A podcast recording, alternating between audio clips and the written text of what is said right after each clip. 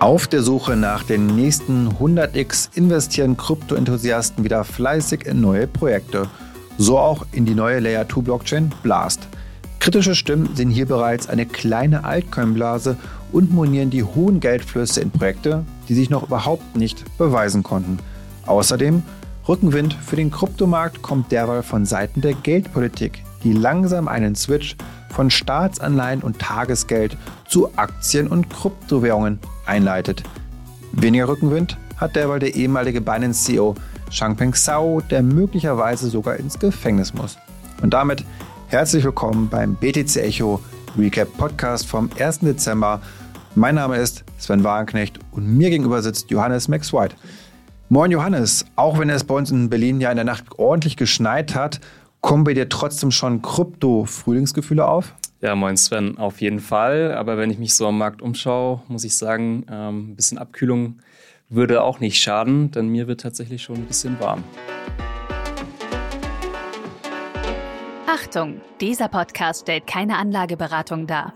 Alle Aussagen dienen lediglich der Information und spiegeln die persönlichen Meinungen unserer Redakteurinnen und Redakteure wider. Der Reaktionsschluss für diesen Podcast ist Mittwoch, der 29. November um 12 Uhr. Ethereums Layer 2 Sektor boomt. Überall sprießen die Skalierungslösungen aus dem Boden und sorgen stets für neue Trends, innovative Anwendungen und nicht selten auch für ordentliche Kontroverse. So aktuell bei Blast, einem neuen Layer 2 vom Gründer der NFT-Plattform Blur. Was für manche schon jetzt ein Hit ist, ist für andere ein billiger Cash Grab. Johannes, warum ist das denn so? Ja, Sven, ähm, Blast spaltet die Gemüter, das kann man auf jeden Fall sagen. Einmal zum Hype erstmal. Es ist ein Layer 2 Projekt, die ja in den letzten Monaten sich einer großen Beliebtheit erfreut haben. Layer 2 Projekt Ethereums und stammt halt von ähm, dem Gründer des NFT-Marktplatzes Blur, Pacman, also der mit Blur schon sehr erfolgreich war. Es ist die inzwischen größte NFT-Plattform ähm, in Ethereum oder auf Ethereum. Und äh, Blast ist jetzt sowas wie die Layer 2 von Blur. Und äh, der große Hype kommt vor allem auch wegen einer der großen Neuerungen, nämlich dem sogenannten Native Yield, also Native Rendite oder natürliche Rendite. Das bedeutet im Prinzip, dass bei der Einzahlung von ähm, Stablecoins wie USDT oder USDC wandelt Blast diese in den Stablecoin DAI um und zahlt sie dann auf Makers Protokoll ein, äh, um eine Rendite zu erzeugen. Das heißt, einfach durch die Einzahlung auf dieser Chain können Nutzer eine Rendite äh, erwirtschaften, ohne dass sie wirklich was anderes machen müssen. Sie müssen nicht in irgendwelche DeFi-Protokolle investieren, etc. Also das hat auf jeden Fall schon mal für viel Furore gesorgt. Aber das ist ja auch dann nur eine Art Mittelsmann, weil ich kann das ja machen. Ich kann dieses, dieses Geld ja auch so verdienen, mit der auf MakerDAO. Also es ist für mich eher eine komplizierte Sache. Naja, das kommt drauf an. Also es gibt ja viele Nutzer, die, sage ich mal, nicht so versiert sind im DeFi-Sektor, die jetzt nicht unbedingt wissen, wie das bei äh, Maker geht, etc. Und für die reicht es dann einfach aus, auf diese Blockchain zu wechseln und können dann einfach so auf natürlichem Wege äh, Rendite verdienen. Aber ja, es ist natürlich auch äh, kontrovers, dazu kommen wir gleich noch, dass es natürlich nicht so einfach ist. Ähm, ähnlich funktioniert es dann halt auch nicht nur bei den Stablecoins, sondern bei Ethereum selbst. Hier wird dann einfach das Staking-Protokoll Lido von Blast benutzt um eben diese Rendite zu erzielen. Äh, was auch noch spannend ist oder was ich auch persönlich spannend finde, ist, dass die Gas-Fees, also die Transaktionsgebühren dieser Blockchain, äh, an Entwickler zurückfließen. Die haben dadurch dann entweder den Anreiz zu sagen, okay, ähm, ich, möchte dann mehr auf dieser Plattform entwickeln als vielleicht auf anderen Layer 2 Optionen. Und sie können sogar, wenn sie das wollen, Nutzergebühren äh, subventionieren und eben diese Gas-Fees waren ja bis jetzt einer der größten Anwendungsschwierigkeiten für viele Nutzer. Ne? Dieses einfach, dass man ähm, nochmal für die Transaktion Gebühren zahlen muss, die dann zum Beispiel auf Ethereum sehr hoch sind. Äh, auf jeden Fall eine spannende Neuerung. Und äh, wenn ich mir jetzt Blast einfach so anschaue, dann würde ich sagen, dass man viele Erfolgskonzepte der letzten Jahre, die es überall im Kryptosektor gab, in eine Layer 2 zusammengefasst hat. Und deswegen ist es auf jeden Fall ein spannendes Projekt. Ähm, trotzdem ließ sich da oder ließen sich da Ermüdungserscheinungen in den letzten äh, Tagen beobachten. Ja, bei mir ist das zumindest der Fall so ein bisschen. Also wir hatten über viele Monate dieses Narrativ gehabt, wow, Layer 2, richtig cool und ist ja auch nicht schlimm, dass Ethereum langsam und teuer ist. Das machen ja alles die Layer 2. Also man hat sehr viel Verantwortung immer noch rüber geschoben von den Layer 1 und ja, theoretisch ja auch alles möglich, aber auf der anderen Seite erhöhe ich damit ja auch die Komplexität. Also ich bin jetzt kein Entwickler, ich kann das nicht von der technischen Seite beurteilen, aber ich höre dann schon manchmal so raus, auch bei Twitter, dass viele schreiben, boah, es ist schon auch nicht, es ist schon kompliziert. Und dann aber eben, gerade bei Solana eben als die super schnelle Layer One, wo ich das nicht brauche aus Skalierungsgründen ein Layer 2, wo es dann doch oft heißt, ja, das ist eigentlich viel praktischer und es geht schneller und unkomplizierter als bei Ethereum. Und da haben wir jetzt ja auch einen sehr, sehr starken Hype gesehen in den letzten Wochen bei Solana. Sogar der Kurs ist durch die Decke gegangen, aber auch viele neue Projekte irgendwie auch. Also jetzt zuletzt war es ja mit Pyth, dem, dem Oracle, ähm, also dem Pendant zu Chainlink kann man sagen, im Solana-Ökosystem. Also da, da passiert einiges. Und für mich ist das so ein bisschen, dass dadurch auch, also durch Solana eigentlich die Layer 2s von Ethereum so ein bisschen geschwächt werden, oder wie siehst du das? Ja, das sah vor ein paar Monaten noch anders aus und äh, tatsächlich ist jetzt diese Narrative entstanden, da gebe ich dir recht. Ich bin selbst auch ein großer Fan von Solana. Ähm, ich muss aber auch dazu sagen, dass die Narrative häufig dem Preis folgt und viel dieser Narrative hat sich jetzt um Solana auch eben deswegen gebildet, weil der Preis durch die Decke gegangen ist. Ähm, was man bei beiden verstehen muss, bei Ethereum als auch bei Solana, das ist halt ein noch nicht abgeschlossener Prozess. Also bei Ethereum wird halt noch an dieser ähm, fragmentierten Layer 2 Umgebung gearbeitet. Wir sehen so Projekte wie Optimism, die mit ihrer Superchain quasi ein interoperables Netzwerk von Layer 2s erschaffen wollen, aber das ist halt eben noch nicht fertig. Das würde ich halt dazu sagen. Ähm, es ist alles noch in Entwicklung. Aber auch bei Solana ist es noch nicht fertig. Du hast äh, ja gesagt, dass man da diese Eskalierung erzielt hat. Solana ist immer noch eine Blockchain in der Beta-Phase. Und das liegt einfach auch auf der Art und Weise, wie Solana skaliert, nämlich mit äh, paralleler Transaktionsverarbeitung im Gegenzug zu sequenzieller. Das klingt jetzt alles sehr technisch, aber im Prinzip heißt es einfach nur, dass Solana die Skalierung schafft, indem sie alle Transaktionen versucht gleichzeitig zu validieren und durchzuführen, während bei Ethereum das quasi nach und nach passiert. Und das kann halt schnell auch für Probleme sorgen, wie wir in der Vergangenheit bei Solana gesehen haben. Da gab es jetzt technische hm. Erneuerungen, die dafür gesorgt haben, dass diese Blockchain eben nicht mehr ausfällt. Also als sie ausgefallen ist. Aber sie hat die letzten Monate, ich weiß nicht mehr, wie lange das jetzt her ist, aber eigentlich flüssig gelaufen zumindest. Genau. Keine also Ausfälle mehr ich, ich gehört. Ich glaube, der letzte Ausfall liegt ähm, im Februar diesen Jahres. Aber ähm, auch deswegen ist bei Solana noch Vorsicht geboten. Also dieses, ähm, diese Entwicklung ist auch noch nicht abgeschlossen. Wir haben ja auch viel dazu berichtet, der Fire Dancer Client, der dann kommen soll, die eine Million Transaktionen pro Sekunde erzielen soll, aber halt auch für die nötige Stabilität sorgen soll. Ähm, ja, also für mich ist es noch ein gewissermaßen Kopf an Kopf rennen und ich finde es auch noch zu früh zu sagen, dass das ein oder andere besser skaliert.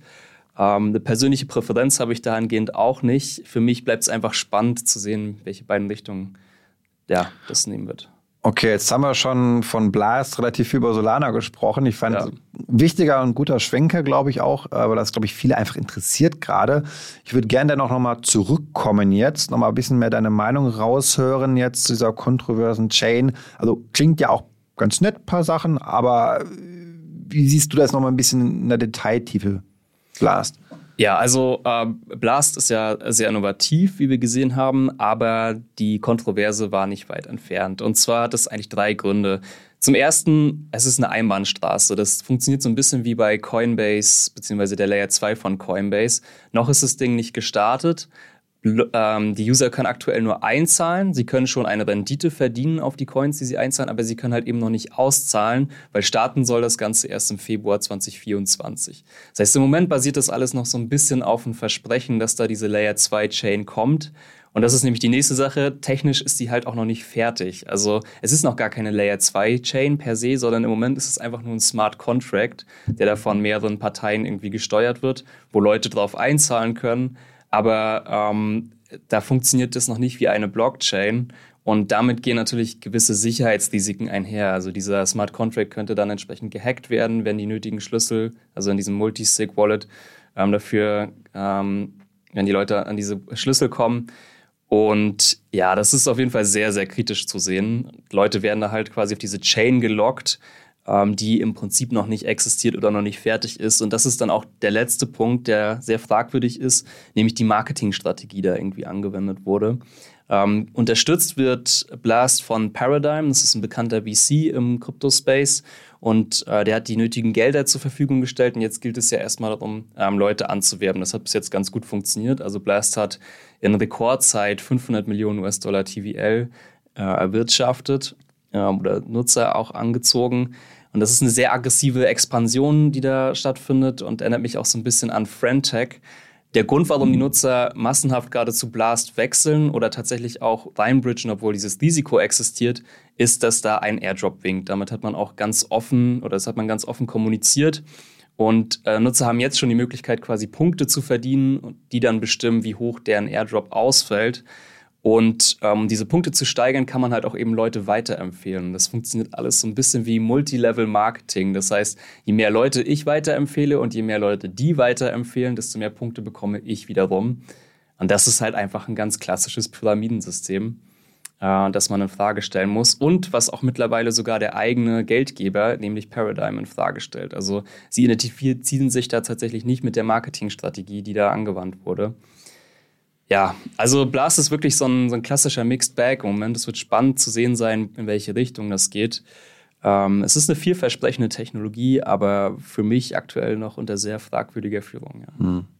Ja, hört sich sehr fragwürdig an. Also ich bin nicht überzeugt, muss ich ganz ehrlich sagen. Ähm, zu viel, ja, Hype irgendwie darum wieder. Und es ist kein gutes Zeichen, wenn so viel Geld wieder in Projekte fließt, die sich halt nicht bewiesen haben bislang. Und wir werden sehen. Lass uns bei fragwürdiger Führung bleiben, nämlich zu Jay-Z kommen, Changpeng Zhao.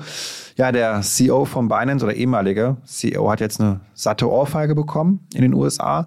Er muss dort verweilen, bis sein Strafmaß verkündet wird. Und ja, dann schauen wir, was das amerikanische Gericht befindet. Und ähm, das, obwohl von ihm keine große Fluchtgefahr ausgeht, soweit.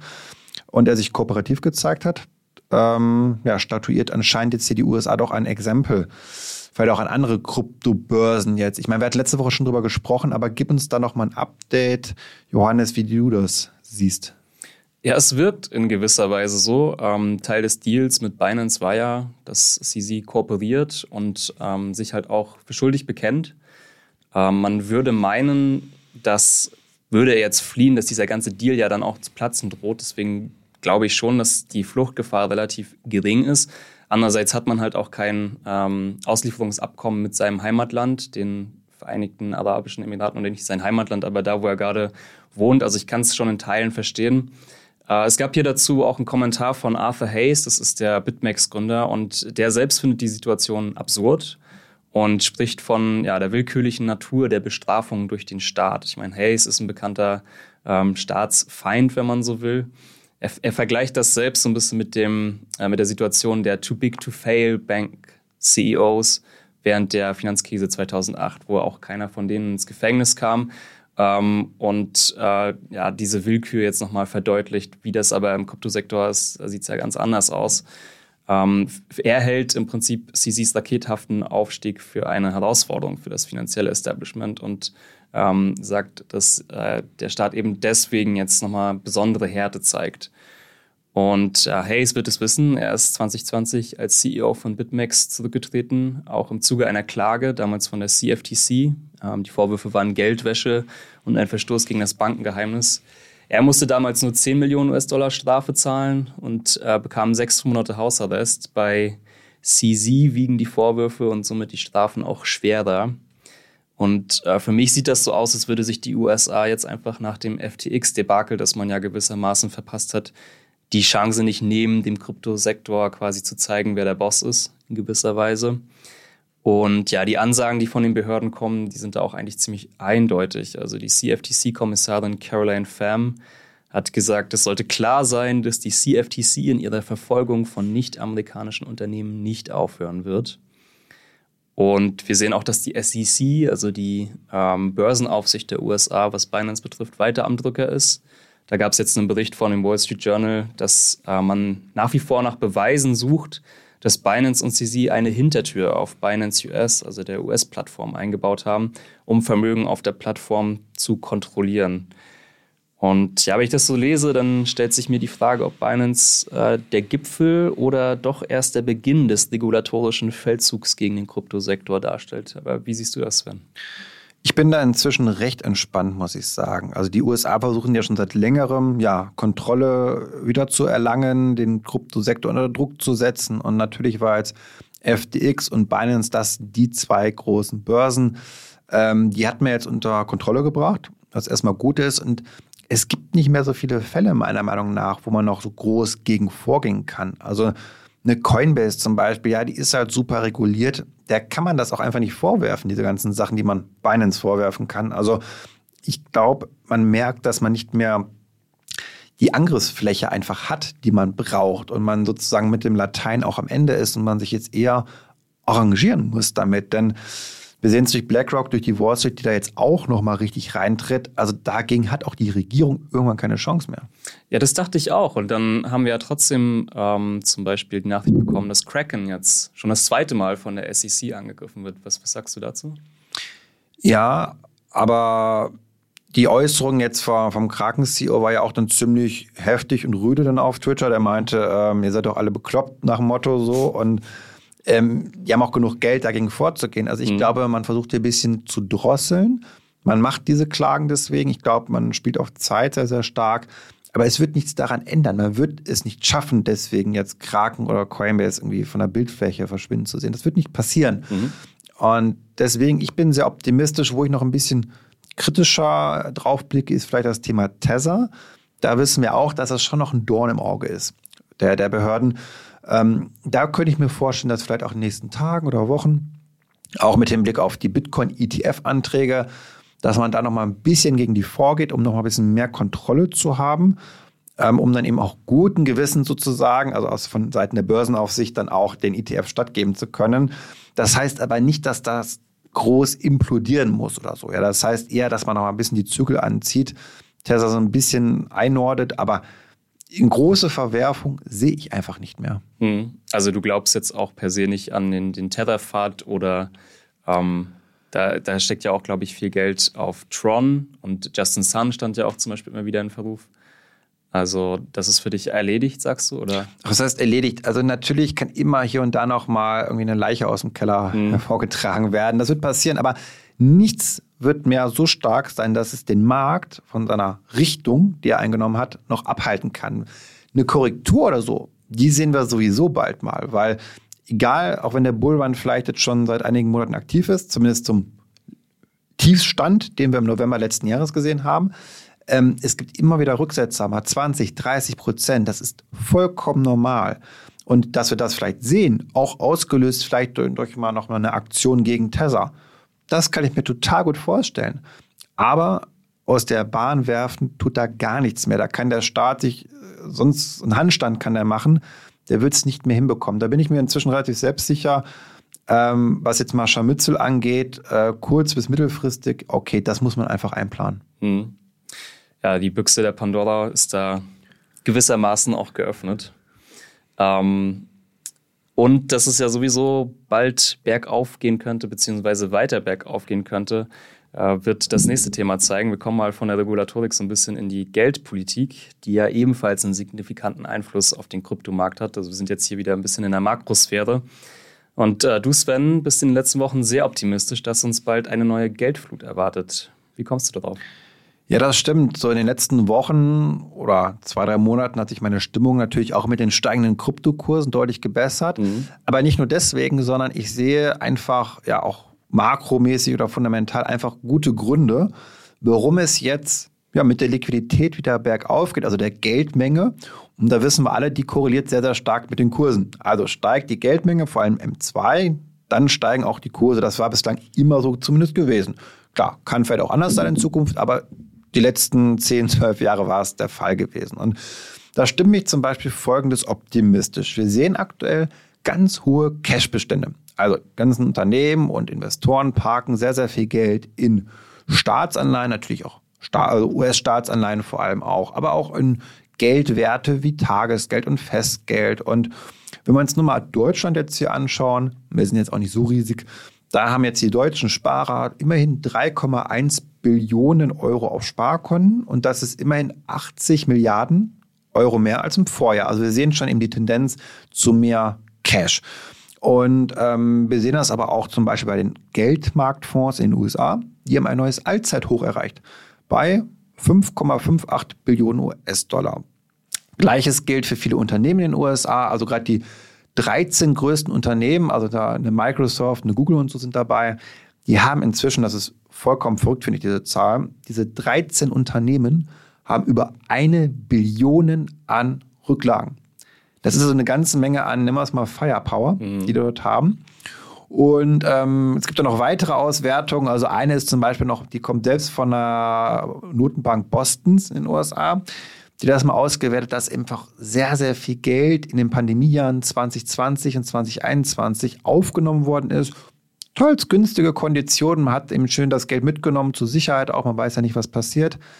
Aber diese ganzen Kredite aus den Pandemiejahren, sei es für den Staat oder sei es für die Unternehmen oder auch die privaten Haushalte, die müssen refinanziert werden. Und da ist ja nicht so, wie wenn wir jetzt ein Haus bauen in Deutschland oder eine Wohnung kaufen, 10 Jahre, 15 Jahre festgeschrieben der Zins. Nein, wir haben ja auch viele kurzfristige Kredite und die müssen refinanziert werden. Und das stimmt mich jetzt eben, ja, sehr, sehr bullisch einfach, denn da rechnet der Markt inzwischen auch mit, dass die Leitzinsen runterkommen müssen, weil sonst kann sich der Staat das alles nicht mehr leisten, auch die Unternehmen nicht. Und ähm, die Investmentbank Morgan Stanley zum Beispiel, die sagt jetzt ja auch schon, ja, also so im Juni nächsten Jahres, da dürften Zinsen schon wieder fallen. Wir haben ja gerade ein Plateau erreicht, also eine Zinspause, was bei der Notenbank äh, der Fall ist. Und die rechnen sogar damit, die äh, Investmentbank Morgan Stanley, dass dann bis 2025 wir uns halbiert haben. Und eine Halbierung der Leitzinsen, und USA sind nun mal das wichtigste Land, was die Märkte angeht, das ist aber in der Eurozone nicht anders. Wir können das relativ gut übertragen. Das hat einen ziemlich krassen Effekt auf die Sachwerte, also auf Aktien und vor allem aber auf Kryptowährungen. Und da sieht man meiner Meinung nach schon sehr gut, dass wir jetzt sagen, dass, dass der Zenit erreicht ist bei Cash. Wir haben ganz viel Cash aufgestaut, aber es ist ja kein statischer Zustand. Also es ist immer im Wandel in Abhängigkeit der Makro- oder Geldpolitik. Mhm. Und dass jetzt dieses Pendel wieder langsam aber dann immer, immer schneller in die andere Richtung ausschlägt und dann eben Aktien und Kryptowährungen bevorteilt. Okay. Ähm, und woran zeigt sich dann noch, außer jetzt den steigenden Kursen, dass der Markt eine Lockerung der Geldpolitik einpreist? Also ein Zeichen zum Beispiel ist, dass wir sehen können, das hat die Financial Times berichtet, dass die Unternehmensanleihen, auch schlechter bewerteten Unternehmensanleihen, starke Zuflüsse haben, die größten seit drei Jahren.